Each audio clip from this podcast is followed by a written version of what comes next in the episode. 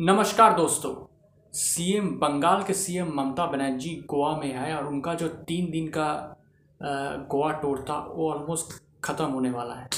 तो ममता बनर्जी गोवा गई और उन्होंने सबसे पहले उन्होंने बोला कि जैसे बंगाल मेरा मदरलैंड है, गोवा भी मेरा मदरलैंड है। मैं जैसे बंगाल की बेटी हूँ, मैं गोवा की भी बेटी हूँ। तो मैं जब गोवा में एंटर किया तो कुछ बीजेपी कार्यकर्ता मुझे काले झंडे दिखाए, ब्लैक फ्लैग्स। तो मैंने उनको नमस्ते कहा। बोले ये बीजेपी का कल्चर है।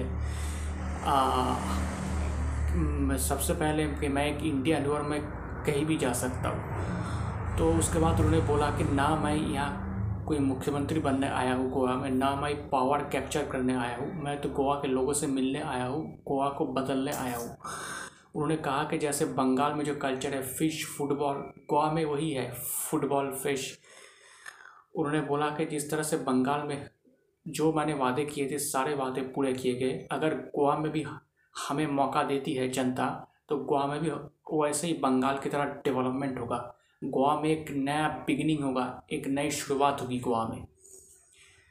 तो उन्होंने कांग्रेस को भी क्रिटिसाइज़ किया। बोला कि कांग्रेस पार्टी ने भी गोवा के लिए कुछ नहीं किया और कांग्रेस एक ऐसी कांग्रेस पार्टी से बहुत सारे एमएलएस जो है बीजेपी में जा चुके हैं। तो ये समझ आता है कि कांग्रेस किस तरह से गोवा में काम कर रहा है। जब हमारा अगर गोवा में सरकार बनता है तो हम किसी किसी पार्टी के साथ डील नहीं करेंगे। और उसके बाद उन्होंने बोला कि उम्मीद है कि जो जो गोवा के जो लोग हैं वो तृणमूल कांग्रेस के बारे में सोचेंगे। उसके बाद तृणमूल कांग्रेस में माने गोवा में तृणमूल कांग्रेस के साथ बहुत सारे पॉपुलर पर्सनालिटीज़ भी ज्वाइन किए, उनके पार्टी में शामिल हुए, जिनमें आता है Leander Paes, number one Bharat का तो the best tennis player Leander Paes, वो तृणमूल कांग्रेस ज्वाइन कर लिया। उसके बाद थे एक्ट्रेस और एक सोशल एक्टिविस्ट नफीसा अली, उन्होंने भी तृणमूल कांग्रेस ज्वाइन किया। और भी बहुत सारे लोग हैं जो तृणमूल कांग्रेस ज्वाइन किया। तो तृणमूल कांग्रेस अब ये क्या चाहती है? क्या तृणमूल कांग्रेस का जो गोवा का जो प्लान है आखिर क्या है? क्या वो सच में गोवा में सरकार बनाने जा रहे हैं या फिर क्या करने जा रहे हैं? क्या फिर वो जैसे कांग्रेस बोल रहा है गोवा में कांग्रेस का वोट कटने जा रहा है? देखिए, मुझे लगता है कि तृणमूल कांग्रेस का जो प्लान है वो है जो गोवा में जो महिला वोटर है, वोमेन वोट्स, उनको टारगेट करना चाहता है और ममता बनर्जी के थ्रू उनको माने उनको अपने तरफ खींचना चाहता है। जैसे बंगाल में जितने भी majority of the women voters जो है वो तृणमूल कांग्रेस के साथ है, ममता बनर्जी के साथ है, वैसे ममता बनर्जी और तृणमूल कांग्रेस गोवा में भी वही स्ट्रेटेजी अपनाना चाहता है। अगर वो सच में वोमेन का majority of the women voters को अगर अपने साथ ले लेती है तो अगर वो तृणमूल कांग्रेस को कन्विंस होकर वोट करता है तो तृणमूल कांग्रेस को कुछ कुछ फ़ायदा हो सकता है। तो गोवा में एक बड़ा संख्या क्रिश्चियन पॉपुलेशन भी है तो उनको भी तृणमूल कांग्रेस टारगेट कर रहा है और क्रिश्चियन पॉपुलेशन जो है वो कांग्रेस पार्टी का भी वोट बैंक है।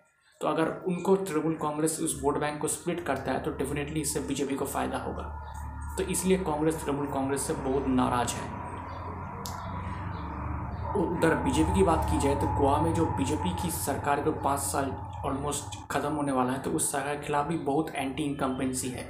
बहुत सारे लोग खुश नहीं है गोवा में बीजेपी के बीजेपी के साथ। तो अगर ऐसा तृणमूल कांग्रेस अगर गोवा के टोटल चालीस सीटों पर अपना कैंडिडेट उतारते हाथ उतारता है तो डेफिनेटली इससे बीजेपी को फ़ायदा होगा। इसलिए बीजेपी गोवा में थोड़ा खुश भी है कि तृणमूल कांग्रेस आ रहा है।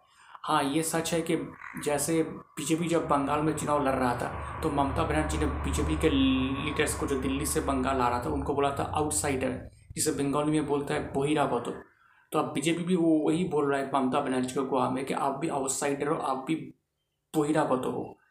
तो ये सब पॉलिटिक्स अभी चलता रहेगा, लेकिन देखना पड़ेगा कि तृणमूल कांग्रेस गोवा में क्या कर पाता है, क्या अपना खाता खोल पाता है, मतलब एक सीट दो सीट कुछ जीत पाता है या फिर एक वोट कटवा पार्टी बनकर ही रह जाता है। इसके लिए हमें कुछ महीने इंतज़ार करना पड़ेगा क्योंकि अगले साल के बिगिनिंग में ही विधानसभा चुनाव है गोवा में।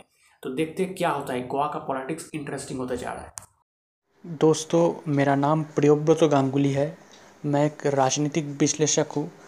तो आपको मेरा पॉलिटिकल एनालिसिस कैसा लग रहा है? अगर आप मुझे मेरे एनालिसिस के बारे में या मुझे कोई का कमेंट करना चाहते कोई मैसेज सेंड करना चाहते तो आप मुझे ईमेल कर सकते हैं। मेरा ईमेल आईडी आप देखना मेरे प्रोफाइल पर है Mishti man nine at the rate of ji mail dot com. Mishti man M I S T I M double A N nine at the rate of ji mail dot com. शुक्रिया।